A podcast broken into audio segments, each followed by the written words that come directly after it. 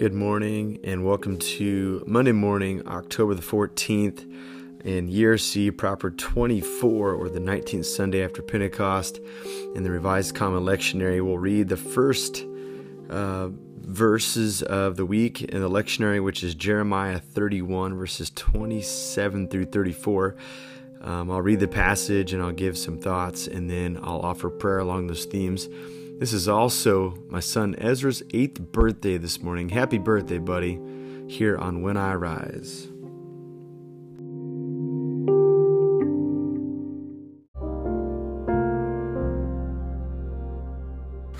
Jeremiah 31, verses 27 through 34. The days are coming, declares the Lord, when I will plant the kingdoms of Israel and Judah with the offspring of people and of animals just as I watched over the, them to uproot and tear down and to overthrow, destroy and bring disaster, so I'll watch over them to build and to plant, declares the Lord. In those days, people will no longer say, The parents have eaten sour grapes, and the children's teeth are set on edge. Instead, everyone will die for their own sin. Whoever eats sour grapes, their own teeth will set on edge. The days are coming, declares the Lord, when I will make a new covenant with the people of Israel and with the people of Judah it will not be like the covenant I made with their ancestors when I took them by the hand and led them out of Egypt because they broke my covenant, though I was a husband to them, declares the Lord. This is the covenant I will make with the people of Israel after that time, declares the Lord. I will put my law in their minds and write it on their hearts. I will be their God, and they will be my people.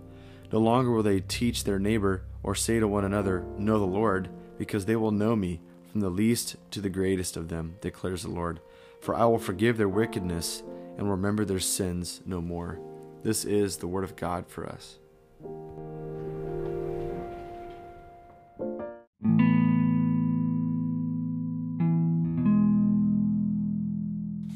Let me share just a couple thoughts from Jeremiah 31 before we turn to a time of prayer.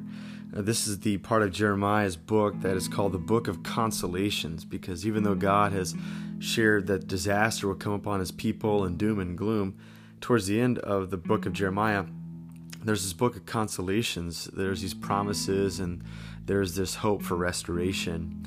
And so um, God desires to restore the people of Israel. And what we see is that there's a hyper restoration that's taking place, or, or that God promises. Jeremiah is concerned with the territories of Judah.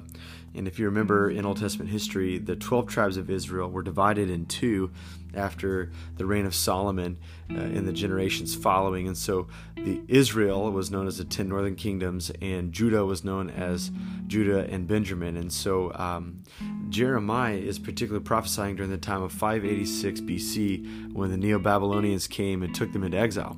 Well, in 721 BC, uh, Assyria, another uh, empire and group of nations, uh, set out against uh, the people of Israel and took them away. And so, what we find here is something striking because in Jeremiah 31, God is wanting to restore not just Judah, the Im- immediate uh, set of events that, that Jeremiah is working with, but also the kingdom of Israel, that he wants to reach all the way back, that he wants to reach and restore all of the story from Israel's past we see is this this mondo hy- hyper redemption and lift that's going to take place within God's world. And the language that's used here is striking because if we remember all the way back in Jeremiah chapter 1 verse 10, Jeremiah's unique call was to um, uproot and to tear down and to build and to plant. And so up to this point God's been uprooting, he's been tearing down his people but he's promising here, as he promised through Jeremiah in his initial call, that he's going to build and to plant. He's going to bring a, a present restoration for a future flourishing for the people of Israel.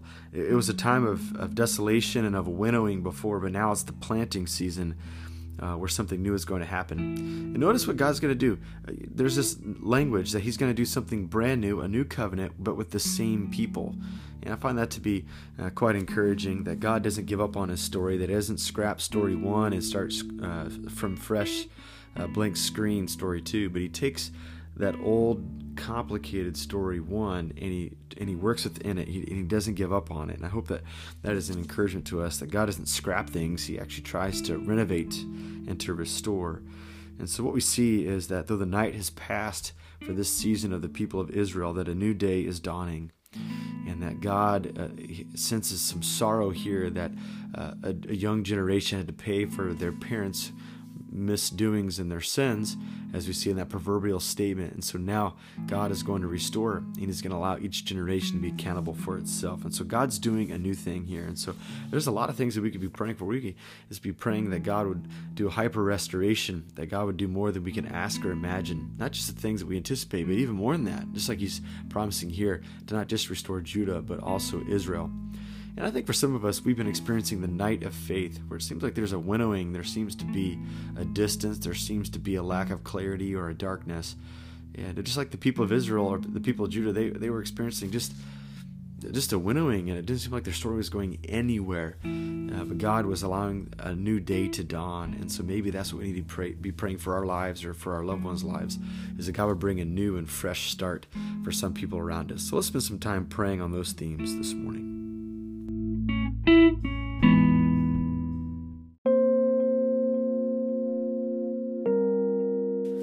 God, we thank you for the start of a new week and of a new day. We thank you that, as your word says, that your mercies are new every single morning, that great is your faithfulness. So, God, we thank you this morning that uh, our lives can be brimming full of hope because you're the God of our past, you're the God with us today, and you're the God of our future. And so we place all of who we are into your hands. We know that since you're a good God, um, you will cause restoration and hope, and you'll cause things to flourish around us. And so we thank you for Israel's story how uh, you continue to work within this same story, that you brought a new thing to the same group of people, even though they had experienced winnowing and desolation and many years, perhaps a few generations of unknowing, of not knowing what was going to happen next. We thank you that you didn't give up on them. You don't give up on us. And so, God, this day, I pray that if we greet this day uh, with a bit of dismay, if it's uh, with some consternation or lack of hope, we thank you that we can stand with the story of Israel and know that you're not done with us, that you're going to continue in our story, that all is not lost, that there's still juice in our lives and in our story. And so, God, we pray that you would convince us that you are for us and not against us, that nothing shall separate us from the love of God that we find in Jesus Christ. God, we pray that a new day would dawn for us. There's some of us that we need to catch a break. We need a lift. We need uh, a new hope. We need a fresh word, a word in season that will cause us to cast new vision and to be animated again. And so, God, I pray for my friends who greet this day and they need a word uh, to well up in their souls and in their minds. Uh, to energize them, to invigorate them for fruitful and good work. And so, God, I pray that you'd speak to them today in different ways. Speak through, through circumstances or speak through a, unexpected phone call or speak through an uncanny occurrence through the scripture text, through the silence of prayer. God, I pray that a word would wash over us and that it would give us enthusiasm for the days ahead. So, God, I pray that you'd have a lift in our lives and lift those around us. May we sense a new thing coming into being even today. May we find an evidence of it. May we hear a whisper of it. May we see confirmation of it. May we have uh, fresh dreams and a space today to, to daydream and to brainstorm and to foreshadow what you might be doing in our lives in the days ahead. And I pray that that enthusiasm would be contagious, that it would uh, pour over into our families, into our friends' networks, into our workplaces. God, I pray that today would be a day where a fresh fire of passion and enthusiasm would, would cause us to dream and to be given over to wonder. So we thank you, God, that you're a gracious God. Gracious because you give us new beginnings. So we pray that you'd start within us today. I pray in Jesus' name. Amen.